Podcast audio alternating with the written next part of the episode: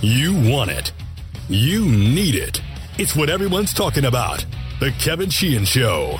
Now, here's Kevin. All right, I'm here. Aaron is here. This show's presented by Window Nation. If you're in the market for windows, call 866 90Nation or go to windownation.com and tell them that we told you to call. Uh, it was a busy day yesterday at the league meetings. Jay Gruden sat and talked for an hour um, with all of the local reporters that were out there. Bruce Allen did a few interviews. I know he did one with JP. And JP is going to join us here shortly, and we'll talk about JP's interview with Bruce Allen and uh, the discussion that all those guys had with Jay Gruden. I, I know Bruce did one on one, uh, did an interview with 106.7. Did he do one with 980? Uh, I haven't seen if he has. Um, by the way, for those of you who have asked, uh, the answer is yes. I have asked to get them on the podcast, and I haven't been told no necessarily. Uh, I just haven't gotten a commitment from them, um, and I'm not, you know, I'm not totally surprised, and I'll just leave it at that. And for those of you that you know want to have uh, me have them on the podcast to interview them, I appreciate the confidence that you have in me, and I'm going to continue to try. But just so you know. Um, I I listened to JP's interview. I listened to the JFK interview. I think they did uh, really good jobs with Bruce. It's not easy in those situations. You know, you have a list and things you want to get to, and yet you're given a time limit. And as a fan, you're wanting to hear certain things. Um, but you, have got to understand from an from an interviewer's perspective, you know, especially in a time crunch like they all had with Bruce yesterday, it's not the easiest thing in the world. I thought they did very well. Um, and I think they've all done well with the opportunities that Bruce has given them uh, here over the last month, including the one at the Indy Combine. So we will talk to JP Finlay from Arizona. He is coming up shortly. Uh, the Caps won last night. Uh, the Islanders lost. You know, I actually saw and watched some of the Caps game. If they're not going to commit penalties, I, I I'm not a hockey person, but if they can keep people, you know, out of uh, the penalty box, I just don't think that anybody wins four of seven from them uh, in in the playoffs. But it's hockey. I mean, anything can happen. But they are closing in on the Metropolitan. Pittsburgh's still there.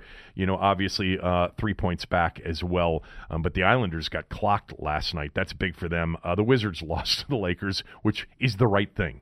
Uh, they need to continue to lose uh, games here down the stretch. All right, I want to start with the new NFL rule that allows that will now allow challenges and final two minute booth reviews of defensive pass interference and offensive pass interference, whether flagged or not flagged.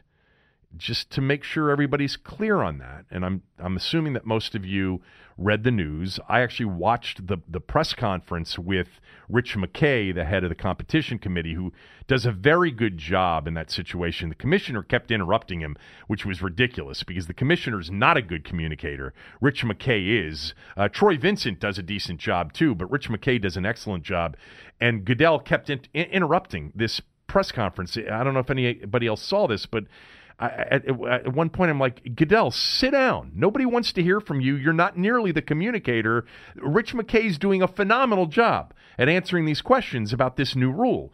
Um, but anyway, the new rule, again, is that you know, and it stems from the New Orleans, you know, Rams missed, P, you know, pass interference call. It was apparently really spearheaded by Payton. Apparently, he really had to go into that room and convince everybody that it, was it was something that needed to happen. And he did. And everybody was convinced because it passed 31 to 1. Um, uh, anyway, just to be clear on what the new rule is, you know, you will be able to, you, the coaches on the sideline, you know, will be able to use their challenge flag on a pass interference call, offensive or defensive, and it doesn't have to be an OPI or a DPI that was flagged.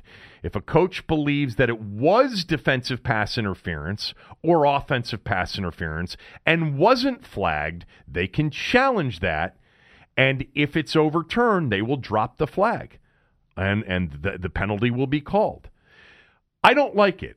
I wasn't offended by the missed call in New Orleans. Missed calls, bad calls, have they've, they've never hurt the game. Never. Missed calls over the years, bad calls over the years have only added to the lore of the game. It wasn't the worst one I had ever seen, and it didn't approach being a game changer for me. That's my view. Many of you feel differently, and that's fine too. I don't think it's crazy, nor am I mad that the league and fans reacted to that particular call in a very visceral way. Um, I just didn't have the same reaction, and we, we did a lot of that when it happened. I see a few problems with the allowing uh, of of challenges of, of these calls and non calls. First of all, you know it's a subjective call. You know, pass interference is truly subjective, and and you know a lot of these calls are subjective. I, I guess you could say that that many catch, no catch, fumble, no fumble calls are subjective also based on the camera angles that you have. I would just say that the majority of defensive pass interference and offensive pass interference calls are truly subjective calls, more so than fumble, non fumble, interception, non interception, catch, non catch. I think the majority of interference calls, whether it's OPI or DPI, are really in the eyes of the beholder. Uh, so the rules on both of of you know uh, the the rules on on OPI and DPI better be well defined, you know, in the rule book, more even more so defined. Um, or the results of these challenges themselves may become more aggravating to fans than they all, than they already are. That's my view. All right, they better really have a handle on what constitutes defensive pass interference or offensive pass interference and really have that well defined so a team knows what they're challenging or Al Riveron knows what he's looking at in the final two minutes or it's going to become more aggravating. I do see a problem, Aaron, with a couple of things. All right. I see a problem with end of half and end of game Hail Marys. How many of those, you know, are now going to be reviewed from the booth? These are passes very often intended for nobody specifically. The plays end up being jump ball free for alls. You know, we know from watching very often it results in contact initiated by the offensive player or defensive player in a jump ball situation in the end zone while the ball is in the air. Are we going to have to wait multiple minutes at the end of every half on Hail Mary throws now to ensure that there wasn't offensive pass interference or defensive pass interference, especially in the case of the latter. You know, which because if it is the latter, defensive pass interference, it's going to put the ball on the one yard line in an untimed down situation. I think the chances of that happening have been increased with this new rule. Not not just increased, but almost made. This is one of the things when baseball went to replay, the double plays and the kind of the neighborhood play, like everything about that completely changed because of replay. I, I, think we're going to see the same thing here. This was not something that was really addressed in this press conference on this particular rule. So I see a problem with end of half and end of game Hail Marys. You know, the end of halves and end of games now are going to be on these Hail Marys where there's contact, and there's contact on almost all of them. When's the last time you saw a Hail Mary thrown into the end zone? A jump ball where there wasn't contact. So are we going to sit there while, you know, Al Riveron in New York reviews every single one of them? I think so. So that, um, you know, th- that leads to, to me, an answer on what I believe will become a problem. You know, I'm not convinced it's going to be a problem. It's just intuitively, I think these Hail Mary plays could be a problem. The, the final two minutes could just be a problem in particular, in part because you see a lot of passes in the final two minutes of halves in games. Um, I think that this particular rule should not be reviewable by the booth in the final two minutes. That's the one change I'd make now that the rule has been put in play. I'd make that change. I'd make the teams use a challenge flag in the final two minutes on offensive or defensive pass interference, whether flagged or not flagged. And I wouldn't let Al Riveron buzz from New York in the final two minutes. Let him buzz in on everything else uh, in the final two minutes. Don't let him overturn a scoring play, and don't let him overturn a scoring play or a turnover because of OPI or DPI, right? Remember, all scoring plays are, are reviewed. So I would not let him overturn a scoring play or a turnover because of pass interference flagged or unflagged. All scoring plays are reviewed. I would not have the scoring play overturned because of a missed pass interference penalty or a, an incorrectly flagged pass interference penalty. The teams, I think, should have to use a challenge flag on this one. That's not part of the rule. I'm just suggesting something that I think would make sense. Most plays, as I mentioned in the final two minutes of close games, are passes. Are we going to slow the, slow the game to a crawl in the final two minutes of these games on close, you know, on catches where there's some contact so that New York can look at it, Aaron? You know, if you leave it up to the booth in New York in the final two minutes, and again, a lot of passes are thrown in the final two minutes of halves and games, especially close games at the end. Every single pass that's completed or not completed where there's contact, are we going to stop the game so New York can review it? I, I, I think that the final two minutes on pass interference or d- defensive or offensive, flagged or unflagged, should be a coach challenge issue, not a booth review. I would make the teams challenge this one. That's the addition I'd want to this rule. I don't personally need the rule. I don't want the rule. But if we're going to have the rule, which we are, I would have made it harder for the game to be stopped for what is mostly a subjective review. I think if the coaches know that a defensive pass interference or offensive pass interference call or missed call won't be reviewable by the booth in the final two minutes. They're going to save the challenges that they have for that. They won't use it during the non two minute portion unless it's a huge play. I, I would not. I, I that's what I envision. That is the the one downside that I envision. I don't want the rule. Period. I don't. I don't. I don't need it. I, it's there. So I'm going to have to deal with it as a fan. There have been many changes to the game that I haven't liked going in, like the new overtime rule of the last, you know, seven, eight years, or whatever it is. I didn't like that going in. I like it now. But I would not, would not um, allow this to be reviewed by the booth in the final two minutes. I just, I envision a lot of throws Hail Marys, and other throws where there is contact where the game is going to be stopped, and we are going to be reviewing catches, non catches in the, in the final two minutes, looking for pass interference that wasn't called or pass interference that was called to make sure that it was called correctly. I don't like that. That's it on that. Um, before we get to JP Finlay, I, I, wanted to just mention one thing, and I'll bring this up with JP towards the end uh, after we get through a lot of other stuff about Jay Gruden and Bruce Allen. But one of the things that Bruce Allen said, um, and he said this to John Keim, I know. All right, he was asked um, about you know the hashtags on social media calling for his ouster, um, and he said. Bruce Allen said to John Keim, In my position, I understand the fans. It doesn't matter if it's Bruce Allen or Bruce Jones, meaning his legacy uh, name from his father from years ago. They want the Redskins to win. The last two years, it's been seven and nine, and it's not a great taste in your mouth. It's not 0 and 16, but seven and nine still li- leaves a bitter taste, and it does to all of us. Um, and that that quote I, I had a reaction to that I just wanted to share with everybody, and I'll discuss it with JP as well. I think it goes hand in hand with what we've heard Bruce and others out there say um, since the season ended that they are close. And close to what we've asked.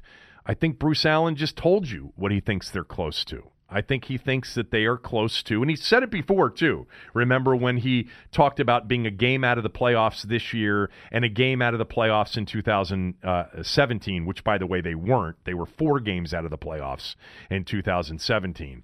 But this talk of seven and nine over and over again and being close and it's not 0 and 16, it's 7 and 9, as if 7 and 9 is a badge of honor. That's the way I'm reading it.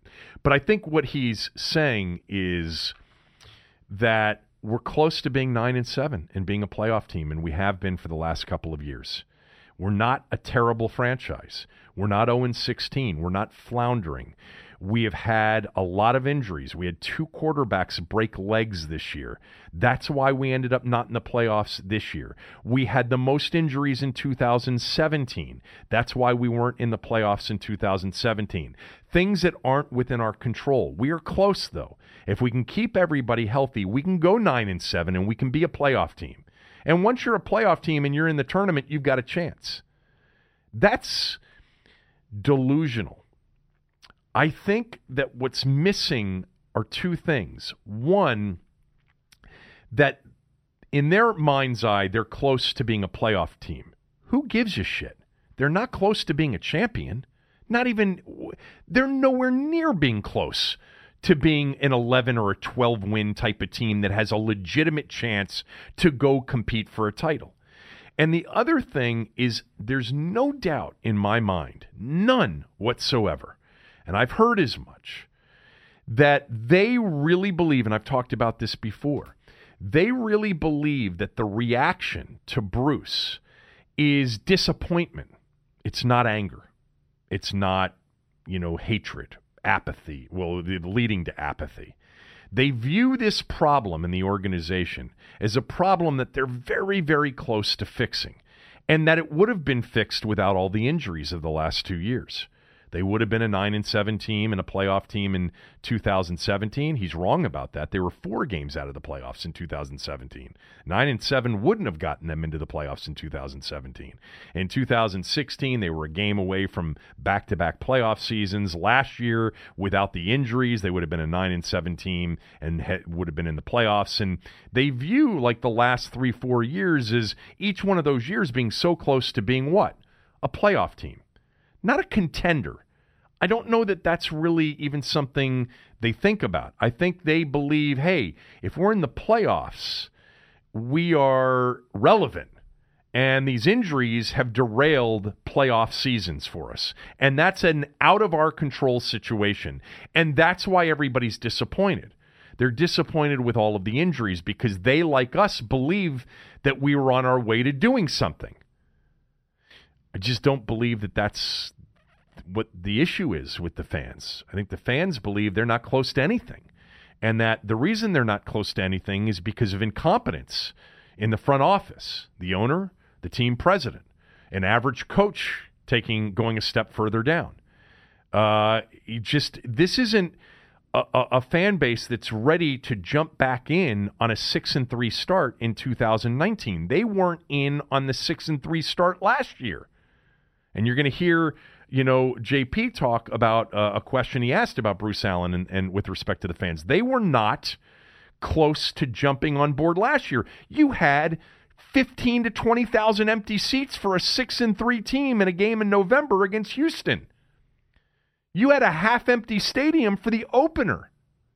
You had a game against the Eagles in December on Monday Night Football for playoff position where nobody watched the game. This wasn't about Philadelphia taking over the stadium in week 17 after the Redskins had been eliminated.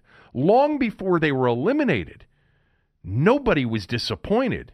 They were done. Too many people were done. It's really missing the mark as to what the fan base, the majority of it, thinks of them. It's also missing the mark to indicate that you're close to something, and then you refer to we're not 0 16 and we were close to making the playoffs. You weren't a threat to win anything in the playoffs in recent years if you had gotten there. Not even close. Everybody knows that. All right, uh, real quickly, Window Nation, then we'll bring in JP. Uh, Window Nation loves this podcast. I want you to give them a shot if you've been thinking about new windows. Uh, I've bought windows from Window Nation twice in the last 10 years. A lot of my listeners have done the same and I haven't gotten one complaint, and I didn't have one either. Right now, Window Nation's got a great deal. Buy two windows, get two windows free with no limit. So if you need 20 windows in your house, you're only going to pay for 10 of them. You can also buy a house of windows for just $69 a month. And most importantly, there's no risk here. If you're if you're thinking that you need new windows just in one room, all right? It's drafty windows, the cold, you could feel it coming in, you're losing money on energy bills and on your heating bills. Just call them up at 866-90nation go to windownation.com they'll come out. They'll give you a free in-home estimate if you mention my name. And they'll give you a price quote that will be valid for 60 days. Window nation is a great company with terrific entrepreneurs in harley and aaron. They've installed over 475000 windows in over 85000 homes. They're the fifth largest window retailer in, in the united states. And 99.5% of all windows installed last year required no follow up service. Buy two, get two free, no limit. Buy a house of windows for just $69 a month, and you get a free in home estimate if you mention my name and a price valid for 60 days if you call 866 90 Nation or go to windownation.com. All right, let's bring in JP Finlay, who is out in Phoenix uh, for the league meetings, and he sat with Jay Gruden yesterday, um, and then he sat down one on one with Bruce Allen. Um, we've talked, you know, a, lot about what both of them uh, said, and, and I listened to your interview with with Bruce. You did a great job uh, with Bruce, and we'll get to him in a moment. But what do you think, um, like from the Jay conversation? What were your top two or three takeaways from that? Well, um, I think maybe the biggest takeaway is that I was pretty surprised when Gruden said we don't really know what our offensive identity is going to be. Um, he's an offensive coach. He's been running his systems for, you know, 20 years. I, I, I was very surprised when he said we don't know what our identity is going to be.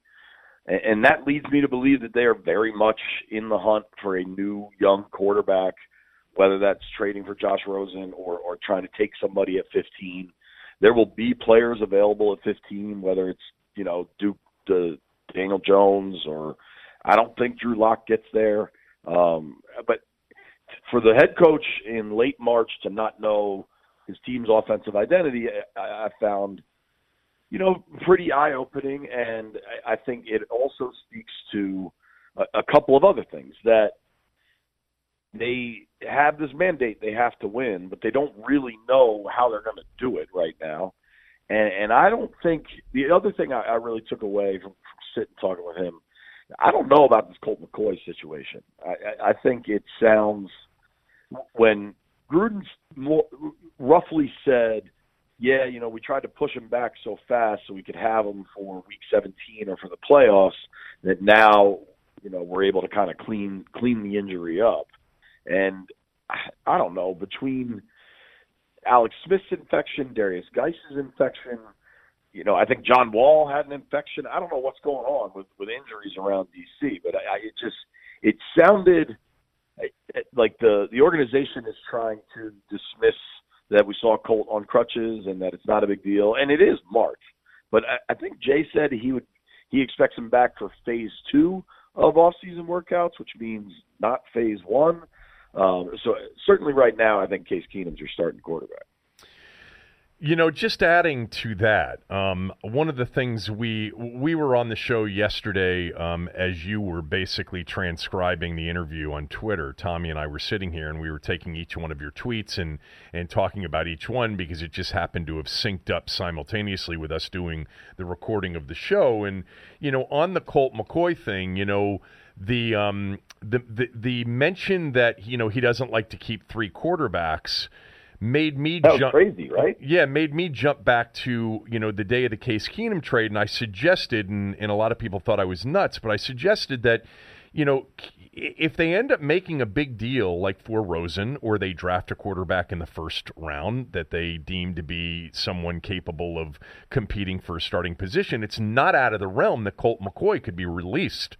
You know, they're not going to release Case Keenum. That's a three and a half million dollar accelerated sa- salary cap hit. Not to mention they traded for him. So I think we can we can throw the Case Keenum won't be on the roster conversation if anyone's ever had it. That's not going to happen, but it is possible in my mind's eye, and based on what you just said and the conversation with Jay yesterday, it is possible that Colt McCoy's not on the roster when we get to the end of training camp. Do you think? Do, do you agree with me? So this, this is really funny. We were I was at dinner last night with uh, Tarik and Mitch and, and the guys that are out here, and we were talking about that because I found Jay saying he doesn't like carrying three quarterbacks fairly stunning coming off a year where you had to start Mark Sanchez and Josh Johnson. I get if that's your theory, but I would also get that the experience of last December might have might have changed your mind.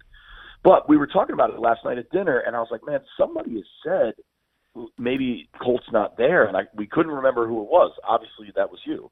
Um, I find it hard to believe. I, I think Gruden really likes Colt. We all know that. Uh, I think they have to carry three quarterbacks. But I don't know if you heard the part of the conversation when we started talking about running backs, and and Jay, I, I thought oddly did a minute or two on how much he likes Samaje Perine. I know, I heard that. How he's got to get Perine the ball, and and so I jumped in. I was like, I was like, you're going to carry four running backs and three quarterbacks, and he's like, yeah, I don't know. We're to have to figure it out. Maybe that means less corners. Maybe that means you know, he just named a bunch of roster spots. But I, I don't see, I don't see how they can keep four running backs and three quarterbacks. That, that's just. I don't know what it is about Jay and always mentioning running backs, but over the years we have constantly heard um, him discuss running backs that have never even gotten carries in the regular season. You know, it, it really right. does. It it happens all the time with him. You know, whether it's Matt Jones or Mack Brown or you know, uh, you know, and and Samaje. Like when I when I heard that he was talking about Samaje Perine, I'm like, there he goes with these running backs. He's I, I think part of it is in his own mind, he believes it's a commodity position that he can make anybody work back there. Uh, you know, not not that Adrian Peterson wasn't a massive difference maker and that he didn't appreciate the difference maker that he was, but you know, the Kapri Bibbs mentions the all the Mack Browns over the years. He, he always goes he always goes out of his way to list the running backs. You know, Fat Rob and all of them that that that could potentially get a carry, and he never seems to want to leave any of them out in the conversation. And that's what I took out of this Samaje Perine thing. For sure, and he does that as somebody that has to transcribe a lot of what he says. I know he does that with almost all the position groups, and I think he, I think he generally like feels bad leaving someone out. I think you're right about that. Yes, yeah, hurt. yeah. But yesterday he mentioned Casanova McKenzie. Mm-hmm. And, and when we talk about receivers, he, he'll mention Darvin Kidsy. You know what I mean? Like he'll mention everybody, whether or not they're particularly germane to what we're discussing. I think I think that's so true, and I think there's just been a, a special emphasis for whatever reason on the running backs. But you're right; he never, when he's talking about competition, he goes down the list of everybody that is on the roster at, at those positions. It's just it's just his thing. That's why on the on the Samaje Perine thing, I didn't I didn't think too far into it. Like I didn't I, I he's not carrying four running backs next next year. I, yeah, because you can't. You, they can't trim at O line with with everything that's happened at O line. You gotta you gotta keep a bunch of those folks. Right. And I, you know, I still don't understand I, the way he talks about Vernon Davis. It, Vernon Davis certainly on this team for 2019. There's got to be a restructure coming there or something. I, I don't know. I, I find that really remarkable that we're three weeks into the new league year, and and Vernon Davis is still slated to make, I think, eight million bucks. Yeah, it is interesting, and maybe part of that is that they do have tight end in mind in the draft, and that's when they would make that move once they have. I mean, look, we we we've seen the, they didn't make those cuts right away on the on on McGee and on um, Zach Brown, Brown. In, until. Yep until they had you know uh, they had a sense of what they were going to have. They, are just they, they wait until the last minute on a lot of these things. Um, back to um, back to the quarterback thing. You did tweet out that Jay said, you know, on Josh Rosen, it doesn't matter because he's not available. What did that mean? Um, I, I think when I so I asked Jay about Rosen, and, and knowing that he can't comment. I mean, just tampering rules don't allow him to comment on a another player, it, it, which is weird because if I ask him in season about facing Carson Wentz, he can comment on it. But he he was, I think he was just kind of playing it carefully. The way I phrased it was, you know, did you scout Josh Rosen last season? What did you think of him? And he said, yeah, I scouted him. He's certainly a good player but he he was just kind of dismissive of it. He's like, but that doesn't matter because he's not available. He's like, do you want me to comment on? He, he made a joke about want me to talk about Tom Brady too, and I was like, I don't know, is Tom Brady available? And it was, you know, kind of just uh, went went away from there. Well, cl- clearly there's you know limits as to what he can say about a player that's not on his roster and is under contract with another roster. But um, I I sort of thought that perhaps. Um, I believe that they have probably sniffed around the possibility of Josh Rosen being available. That there's some conversation that's been had, like I is is he available with the Cardinals? Yeah. But I, I also have this sense that the Cardinals aren't going to make him available until they're hundred percent sold. You know, from a an organizational standpoint, that Kyler Murray is going to be their number one pick overall. I mean, I you know, there's no re- they don't have to make a deal for Rosen now. They can make it, uh, you know, th- uh, the week before the draft, three days before the draft, or once they get on the board, or after the draft. I mean, there's no urgency from Arizona's standpoint, other than a team may be willing to give up more to have that player available for all of the offseason activities leading up to next year. Yeah, especially a quarterback. I think yeah. you'd like to get in your building and learning your system as soon as you can. But I, I think Rosen gets moved on draft day or maybe in the run up to you know that week once you know teams are really focused on it. But I, I do think Kyler's going one overall. I think I do too. We don't know, but I certainly expect that to happen. All right, a um, couple of more things from from Jay. Um, he mentioned about Jordan Reed. He you said that he used the words "we're going to buck the trends." Jordan's going to be just fine. What did he mean? In a lot of ways, I, I feel like Jay kind of got boxed in on some questions because the question I think that came from Mike Phillips from Richmond was, you know, you have all these guys that have a long history of getting hurt how can you keep building around these guys? And and and I think if we had truth serum in Jay Gruden, his answer might have been different. But in that position, he had really no choice but to say, "Ah, this is going to be a different year," and just try to sound optimistic. And, and I think that's all okay. saying. No, that's that's fair. Um, you know, on Paul Richardson, you know, he mentioned that, you know, we never got a chance to see the full Paul Richardson because he was dealing with the shoulder injury from the start of the season. Well, Seattle, in many ways, never got a chance to see the full Paul Richardson either because he was always dealing with various things. I mean, this has been a bit of a, a of an issue with them and and certain players is that these players had the injury history coming in. Absolutely. Uh, Richardson's a really good example. Um, Relying you know, on Colt, you know, potentially as a backup. Colt, yeah. Jordan Reed. Right. right. Trent Williams. Yeah. Morgan Moses is Morgan Moses plays through it all, but is always hurt. Uh, Brandon Scherff is coming off a, a, a major injury, and it doesn't particularly sound like there's a lot of progress towards his extension. I, I, yeah, there's guys like that all over the roster. Interestingly, defensively, they they kind of have more durable guys. If you Ryan Kerrigan's never missed a game in right. his career. Josh Norman, I think, didn't miss a game last season. I think he missed a game two years ago. Um, you know, Allen and Payne played every game last year. Ioannidis is a guy that, that gets banged up uh, over the past few seasons. But certainly on that offensive side of the ball, uh, Chris Thompson's one we haven't talked about, who hasn't. I think he's finished the year on IR sure. twice.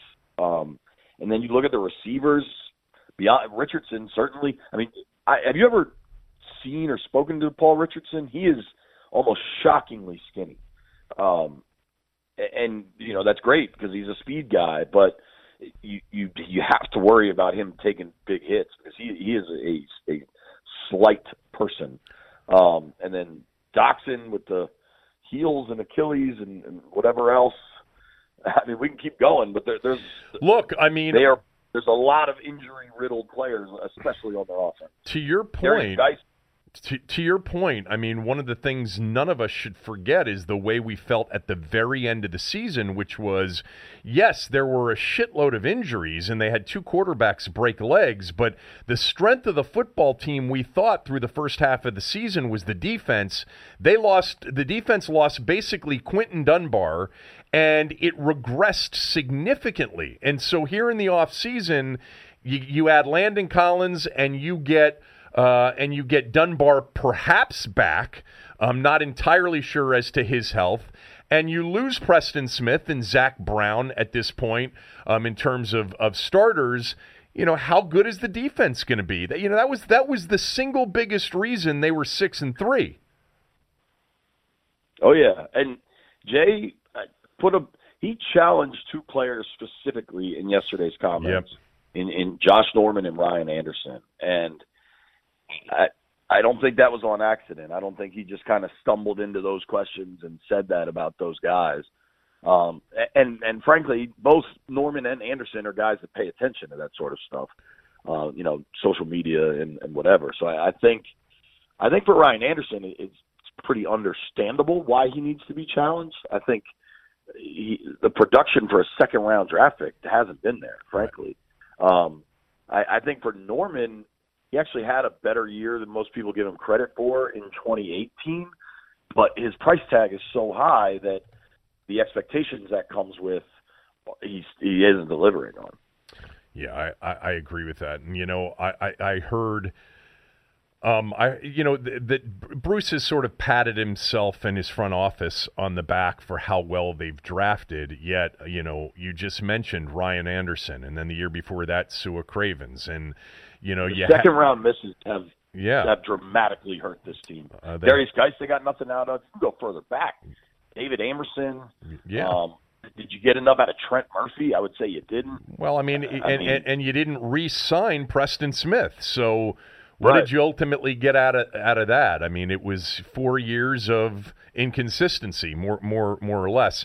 Um, two more. Not to mention the year the year they drafted Trent Murphy. Everybody needs to remember they traded out of the pick that became Tank Lawrence for the Cowboys, mm-hmm. moved back and took Murphy. Yeah, uh, I didn't remember that, um, but that's a good catch. Uh, two more things on Gruden before we get to Bruce. Um, he said Lock is ready to play and Haskins isn't. Do you think he told us that Lock is higher on their draft board than Haskins?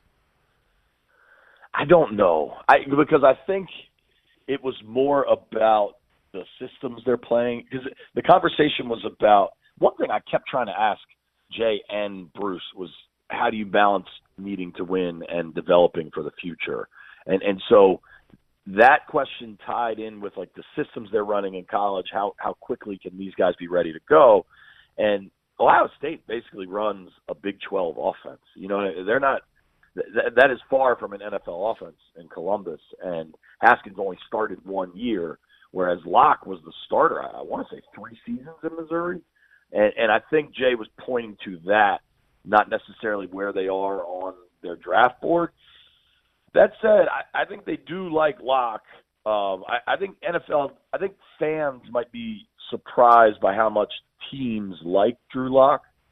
Um, and, and it wouldn't shock me if he nudges ahead of Dwayne Haskins um, once draft day comes. But I don't know that I I didn't take that exactly that that the Skins have Lock higher on the draft board, but it, it wouldn't surprise me either. Yeah, it wouldn't surprise me if Lock goes before Haskins uh, either. Um, do you did did Jay tell you that which is what I think Bruce told you, um, and Bruce wasn't happy with you telling him uh, the, the, the team's needs, which was funny. we'll get to that in a moment.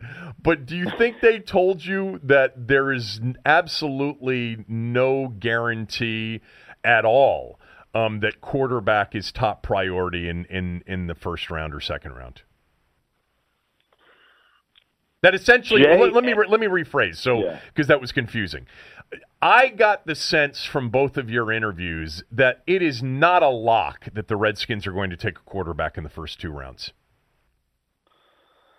Maybe Jay and Doug at the combine both said yes. that quarterback is is dramatic is very very important, and that was before Colt McCoy's second surgery. Um, what I, whenever you talk to Bruce, um, somebody over at Redskins Park told me this, and I think it's a really good way of framing conversations.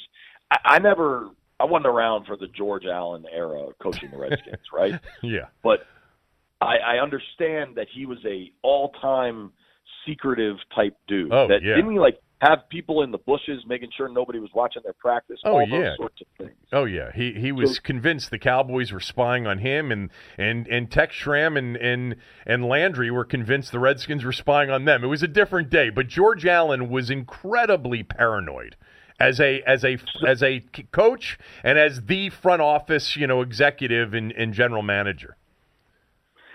So I, someone at the park told me, you know, this is George Allen's son, and and that was their way of framing it as Bruce likes to keep everything very secretive, and and get. And you you actually said it earlier, Kev, how they do everything at the last minute. I think that is that is on purpose. That is strategic. Like on cut down day was what I referenced with Bruce was.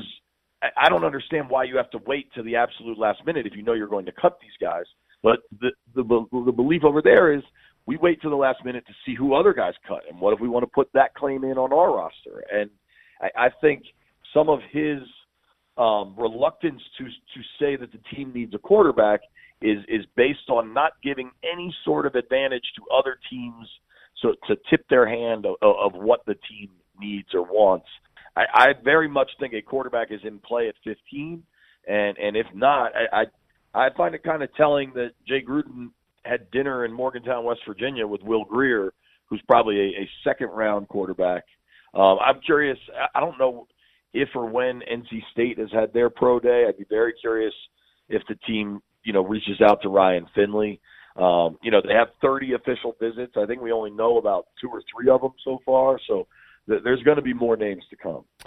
All right, let's get to the Bruce Allen um, interview that you had. You had ten minutes, I think, with him. You did a great job. Um, what was your big takeaway from that? Um, What was your favorite It- it- part of it? You know, whenever you have these interviews, and I know I've done them so many times over the years, you always, you know, when it ends, you're you, you're always thinking, yeah, that was a really good, you know, Q and A piece of the interview. What what was your favorite part? certainly kind of pushing back on him about quarterback. I, I think that that's the part that stood out for me was just to press that issue a little bit. And I know there are lots of issues folks would want to press with Bruce Allen. I don't get as caught up in the, the business aspect of things, but I, I did ask him about the fan base. And Week 17 was full of Eagles fans, and earlier in the year there weren't any. You know, it wasn't very crowded in there, and and I think you know it's important that that at least that discussion happens. You don't really get a lot of answers, um, and, and credit Bruce Allen. He's really good at kind of that senior executive level of speaking where you where you talk but don't say a whole heck of a lot. Um, but but I certainly think he, he we had a, a decent little back and forth about like you said what I determined the team's needs to be, and uh, Yeah, for I the- think that was probably For those that haven't listened to it, it's a good listen. It's on JP's podcast, so you can get it in NBC Sports Washington or anywhere you can get a, a podcast. It's called Redskins Talk Podcast. Um, and, you know, of course, follow JP on Twitter at JP Finlay NBCS. Um, the, uh, yeah, so, so Bruce you know, basically JP was was talking about needs, and at one point Bruce was a bit flippant, or that's what it sounded like to me, saying, "Well, you've got you know you got our needs all figured out, huh?" Basically, um, Yeah. which, which which is fine. Um, uh, you know the Yeah, and and I took that in good stride. Like I have a little bit of a relationship with Bruce at this point, and I think it's good to be able to kind of joke with one another. Yeah, I sure. that Sure. drives towards honest conversation more somewhat. There are two things that I wanted, three things actually, that I wanted to focus in on with Bruce. Number one is um, this. You, you mentioned the Eagles game, and whenever the fan reaction, the fan apathy, fans disappearing conversation has come up with him uh, recently, he focuses on look, you know, our, our fan base was disappointed You know, not angry, not checked out, not gone, but they were very disappointed because we had quarterbacks that broke legs and, and it derailed our season. And and when we got to the end of the year, I mean, you know, Philadelphia was in it and we were out of it. And I, I wonder whether or not you think he has a grasp on what the real reaction is, which is not disappointment, as we both know. Nobody's disappointed uh, about the injuries and the season derailing because of the injuries. They're disappointed. They're angry if and now apathetic because he's still there because he's got a losing record. The team's lost big while he's been there, and that he's still there. Do you think he grasps that reality?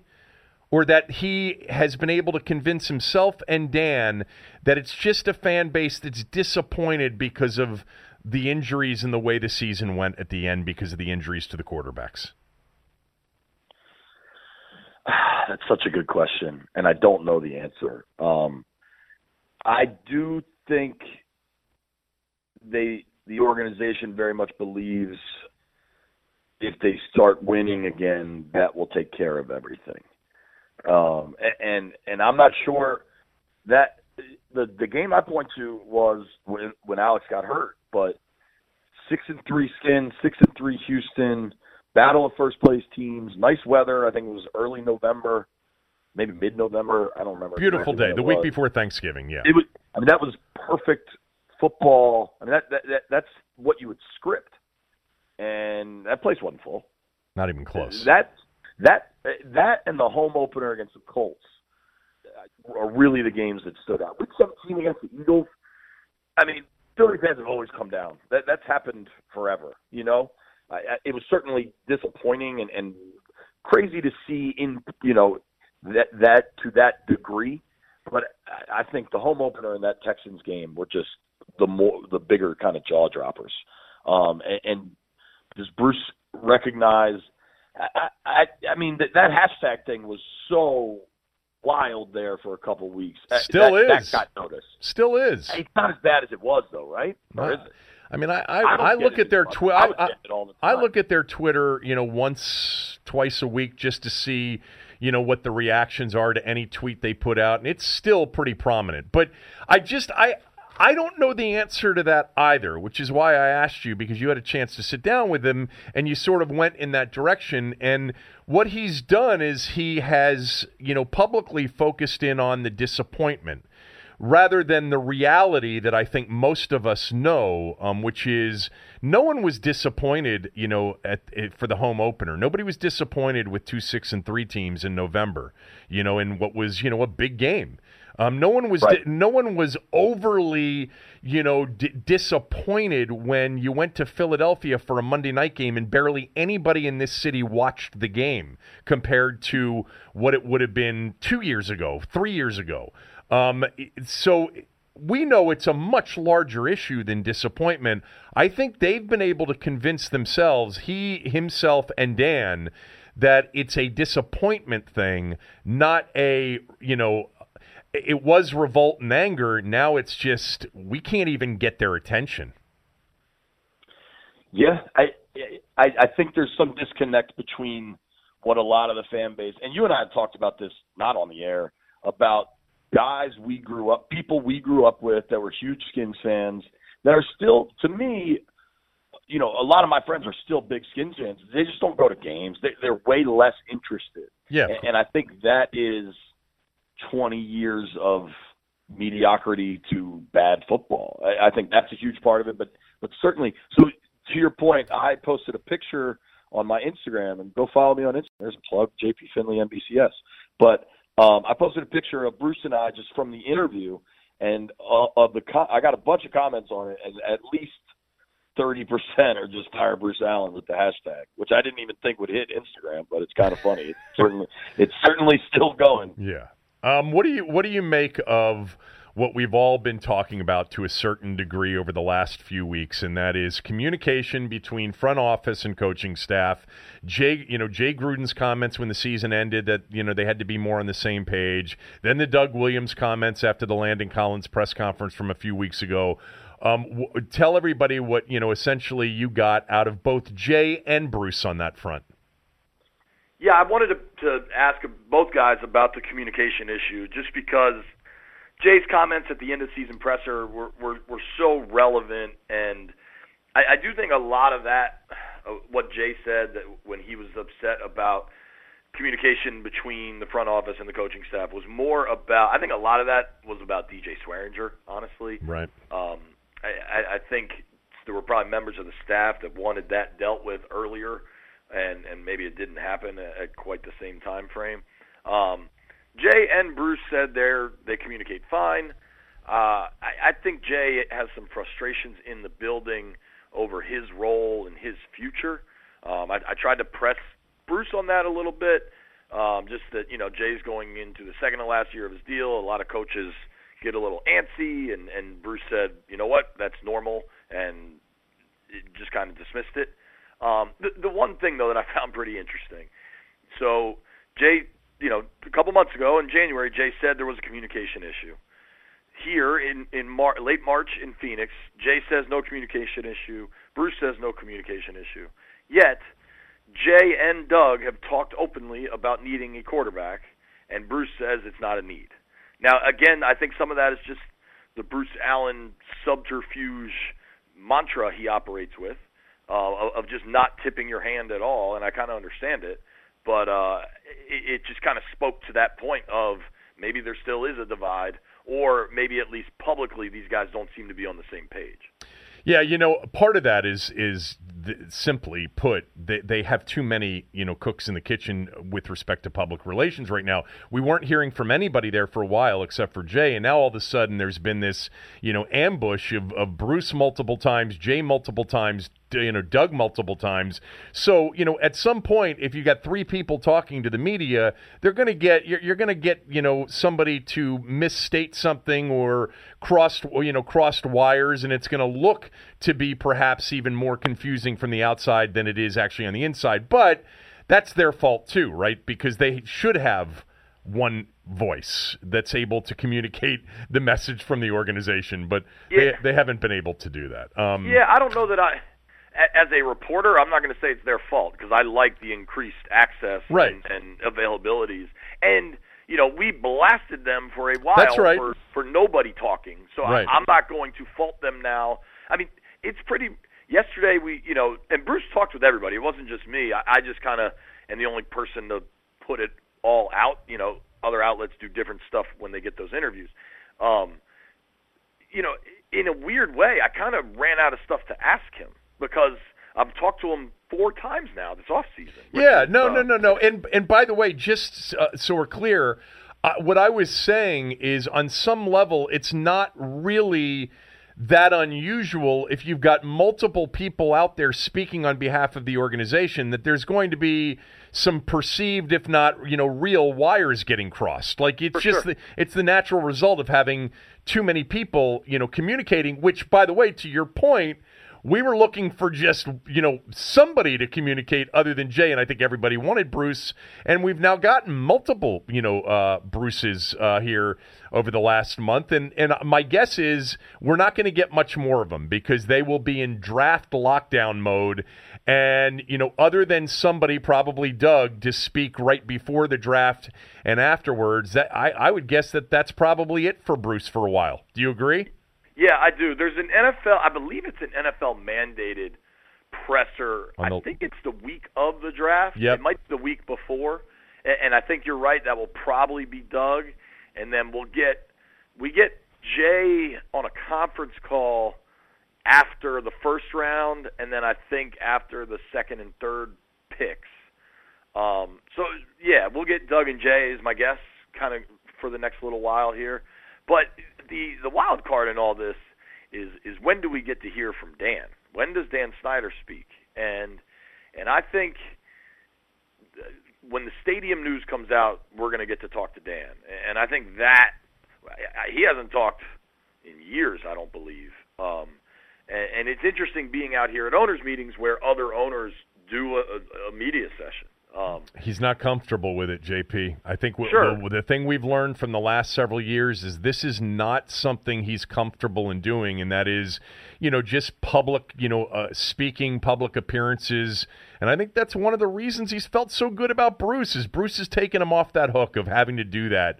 Um, you know, time in and time out. I, I can't remember the last time we heard from Dan. It was more likely than not at some sort of, you know, Redskins charity event, is my guess. I can't remember. He talked at the uh, Redskins welcome home lunch um, with Muriel Bowser, I think, talking about you know there was a lot of talk about getting back to RFK. Yeah. And you know it. it I I he I don't think he liked speaking with the media, but in that event, I thought he was really well spoken and engaging. Now he and the mayor certainly seem to have a relationship that they were quite comfortable speaking with one another. Um, but you know, I, I think in the wake of the Brian Lafemina stuff, I don't know that one has anything to do with the other, but the organization has been way better about media requests and Bruce talking and Doug talking, and I, it, it it's interesting and you know speak for speak for yourself on that. so, I mean, The- just availability anyway. Yeah, it's again speak for yourself on that one because it's it's been more of a challenge here on the Kevin Sheehan Show podcast to. Uh, But if you were to- out here, I Oh, wonder what would have happened. I, I know, but you know when we were when we were the rights holder and we were owned, you know, by a company that Dan Snyder, you know, backed, Sure, we yeah. didn't have for whatever reason the access that other people had. But that's that's a that's for another day. You and I have talked about that before. But um the uh the the the, the, the last thing and I agree with you. Like since everybody was begging for Bruce like when's he going to talk at the end of the season? We've heard from him. I mean, you know, what what, what have we learned from him? It, it depends. I mean, everybody's a lot of it's open to interpretation. And the last thing that I wanted to ask you about is is definitely an open to interpretation kind of thing.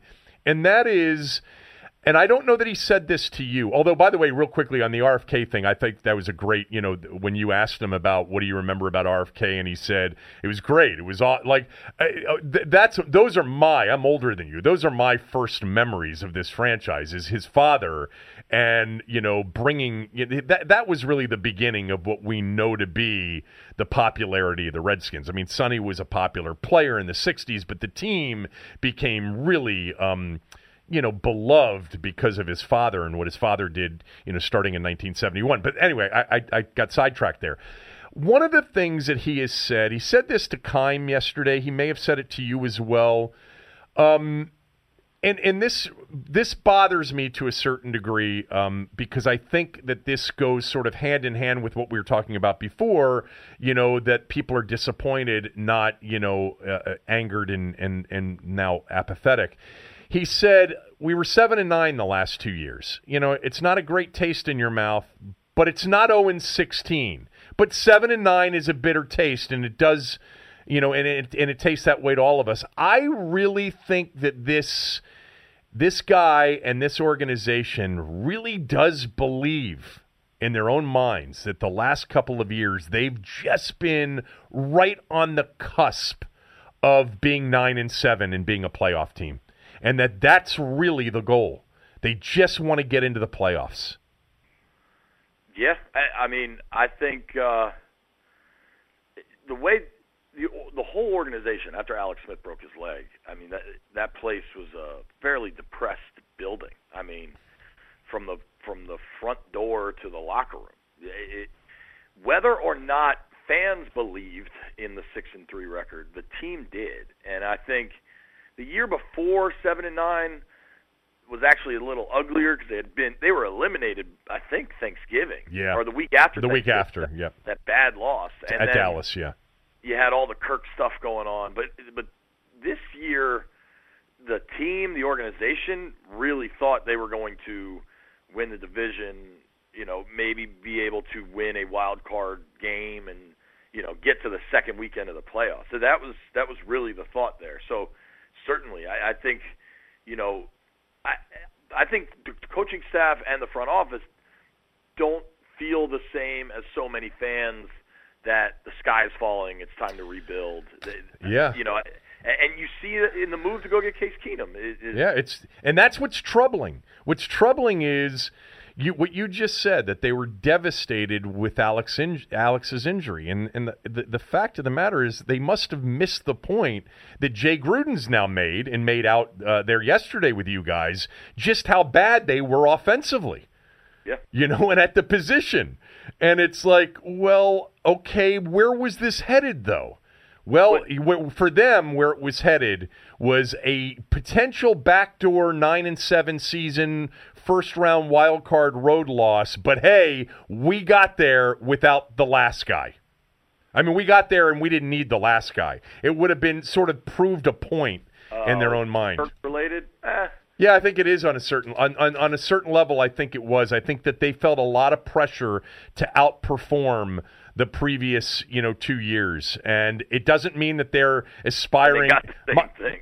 Yeah, and they got the same thing. But my, my point is is that the, the aspiration, the, the goal here, they can say it's championship, but really in the moment they just want to be nine and seven and be in the playoffs because they feel it'll sort of take a, a, a huge weight off the organizational's you know the organization's shoulders. I don't know. I mean, we all you know. I, I, I hear I hear what you're saying for sure, but like coaches don't think like that. Players don't think like that. You're they're, right. They're, you're right, but Bruce and Bruce it was. I, I don't know. I, I think. I, I mean, Kyle Smith doesn't think like that. The organization is trying to win playoff games at the highest level. I, I, I think maybe Bruce thinks differently because he wears a lot of hats. He's on the business side of things too. I, I just, I mean, they're not drafting like when they go to the draft or they go to free agency last year they're not just trying to get players that make them good enough to to be no, the, no, I, wild card. I know what you're saying, and I completely agree with that. I, I guess what I'm saying is when I hear Bruce talk. Um, and I hear him talk about how close they are, and we all know that they're. We can debate close to what. Yeah, it, it, it, being they're not. It's not that they're not intending when they draft a player for that player to be great and for their roster to be great and eventually win a Super Bowl. I think last year was a year in which Bruce more than any other because of the, the, the previous years and the quarterback decisions that that were made. I feel like he really needed and wanted and felt they were on their way at six and three to a nine and seven season and a playoff berth, and that would have been arms raised in a V. And all, all I, I'm just saying that the goal shouldn't be nine and seven, but he has spoken in various ways of we're close, and we know that they weren't close to a Super Bowl. We know that they weren't close to a 12 and 4 or an 11 and 5 season. The thing that they've been close to the last few years and last year perhaps is a 9 and 7 wild card kind of season. And that's, you know, yeah. that, that, that shouldn't be the goal, but I think it is for him right now. Not well, that he one, would ever state it that way. Well, I, and I, I agree with you that maybe that was part of it last year on the heels of Kirk and just how bad that got handled and everything. But I don't think now that matters. Yeah. Right? I, I think the whatever shadow the Cousins saga created has moved on. I yeah. Now, now the shadow is the hashtag fire Bruce Allen and to prove all of those people wrong about how he's been building a football team, which is why I think all of those players on injured reserve coming off injured reserve and playing well is his hope more than any because those are his players. I mean, sure. Um, well, I think the shadow to me now is is Alex Smith's contract. well, yeah, but but in his defense on that one, you, I mean, we can all debate as to whether or not they should have given him a contract extension, and I think you know it's debatable. And not everybody sure. was for it, not everybody was was against it. But you know, that's a that's an out of their control situation, Absolutely. a broke a, a career-ending injury, which no one counts on or even thinks is a possibility. So totally, but I think for the team, that has the absolute biggest impact on what they can do for 2019. Yes, agreed.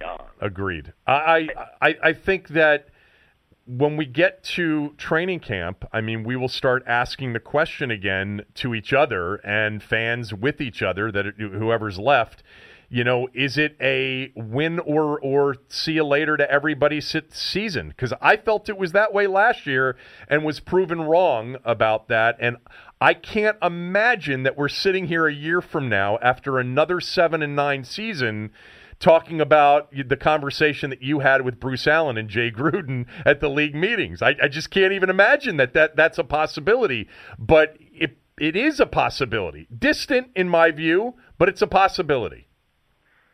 That, that the whole gang comes back?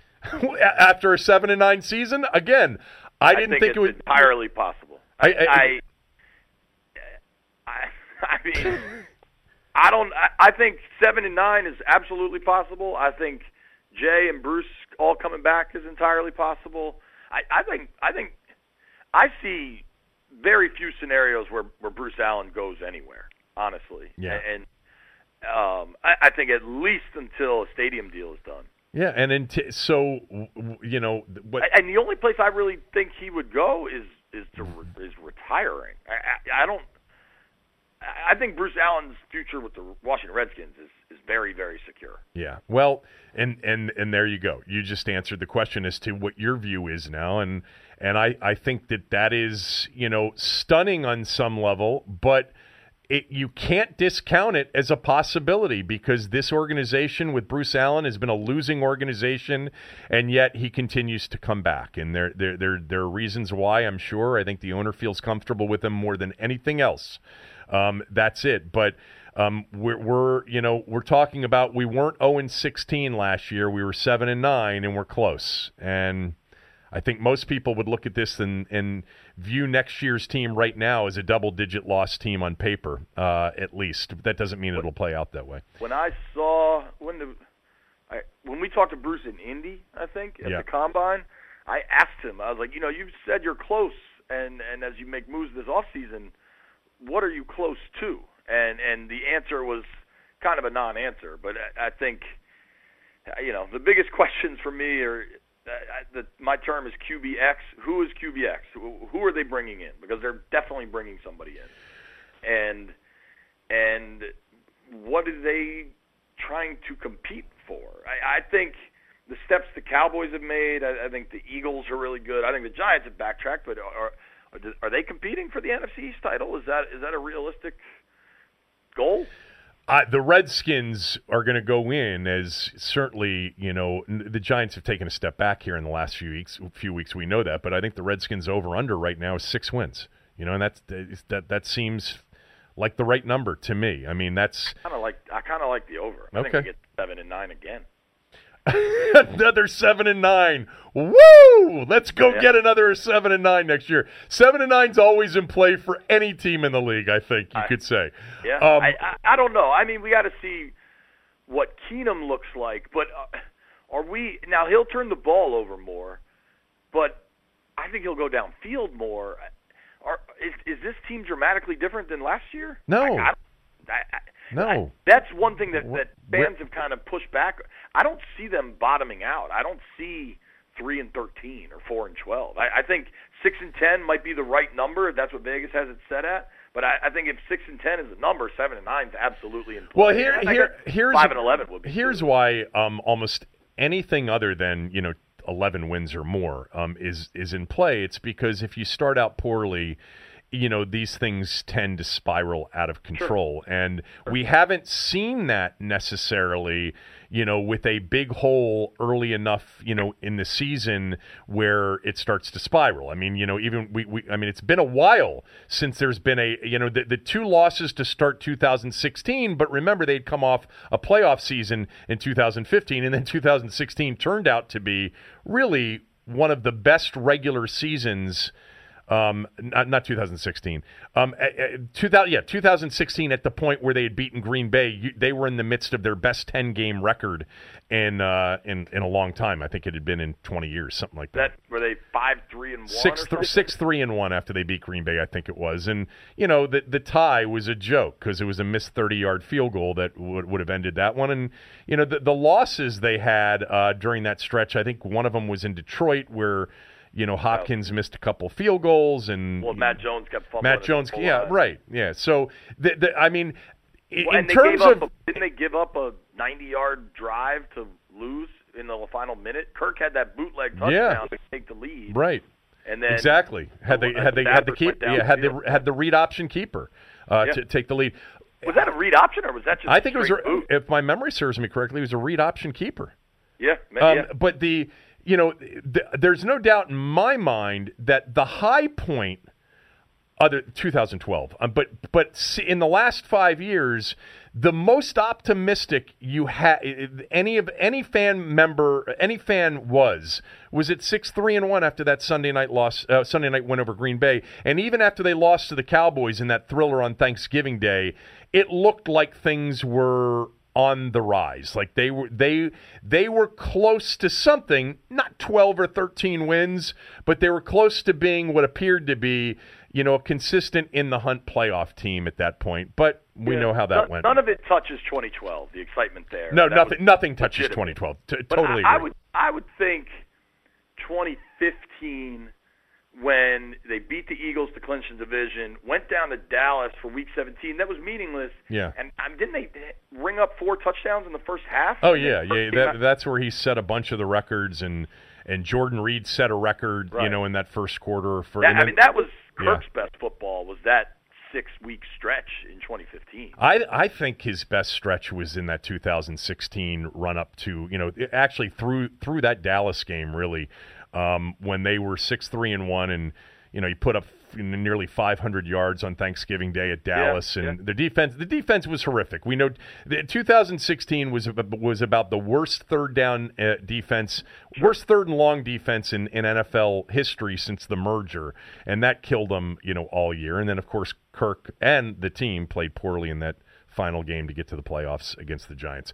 All right, um, thanks for doing this as always. Have a safe Sure. trip back, and uh, let's get something on the calendar for. Um, for Are you golf. going to that uh the touchdown club dinner thing? I don't know yet. I, I may not be in town for it. Um, so that I'll be there. Okay. Well, we'll we'll it's figure. open bar, so I'll get your drinks. All right, we'll, we'll figure out a time to play golf too. See ya. Sounds good. Thanks, Kev. Thanks to JP. Uh, always good to catch up with him. Real quick word about Launch Workplaces. Launch Workplaces has fully furnished brand new offices in their Bethesda location. Conference rooms, co working desks, high speed internet, complimentary drinks, cafe, free parking, and 24 7 access. You can get more work done today by moving your office to Launch Workplaces in Bethesda. If you live in that area, you've been looking for a new spot, it's a great spot. And the, the parking, by the way, isn't just free, it's plentiful, which is always helpful. Call today, you'll get an exclusive free two day trial if you mention my name, 240 800 6714, or go to launchworkplaces.com. That's 240 800 6714 or launchworkplaces.com. They've got facilities all over town, and you can find out where all of those are at launchworkplaces.com. Last thing I wanted to finish up with real quickly, and then we'll uh, turn this one loose for the day. Uh, be back tomorrow. Get you ready for baseball season and Nats opening day with a couple of guests. Tommy will call in as well. Uh, Sweet 16 uh, discussion tomorrow also. Mike Tomlin, the head coach of the Steelers, in their sit down. See, all of these coaches had all of these sit downs yesterday at the league meetings. And I mentioned, you know, Bruce talking about 7 and 9. We weren't 0 and 16, 7 and 9, and all of the talk in recent years about, about being close to something. Mike Tomlin said in a very, you know, d- disappointed way, um, reflection and analysis of how we operate and how I function is a natural point of procedure when you're a 9 6 and 1 football team like we were last year. We all need to look into the mirror at what we do and how we do it, starting with me. That's the approach I am taking. Closed quote. They were 9 6 and 1 last year. And the Redskins would have paid to be 9 6 and 1 and who to have just barely qualified for the playoffs, which I think they would have done at 9 6 and 1 or, you know, been able to to to, to hold up their head and say, "Hey, we had a pretty good season." Big difference between, you know, organizations like the Steelers who have struggled here a little bit in the offseason with, you know, the Antonio Brown situation. And by the way, yesterday uh, Tomlin also said he's got no issues with Ben Roethlisberger as the leader of this team. He said, "quote I have no problem with his play or his leadership.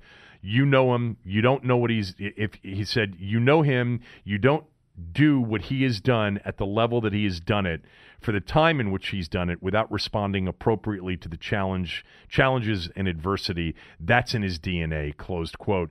Juju Smith-Schuster also also came out on Twitter and defended uh, Ben and said he's been a terrific leader for him.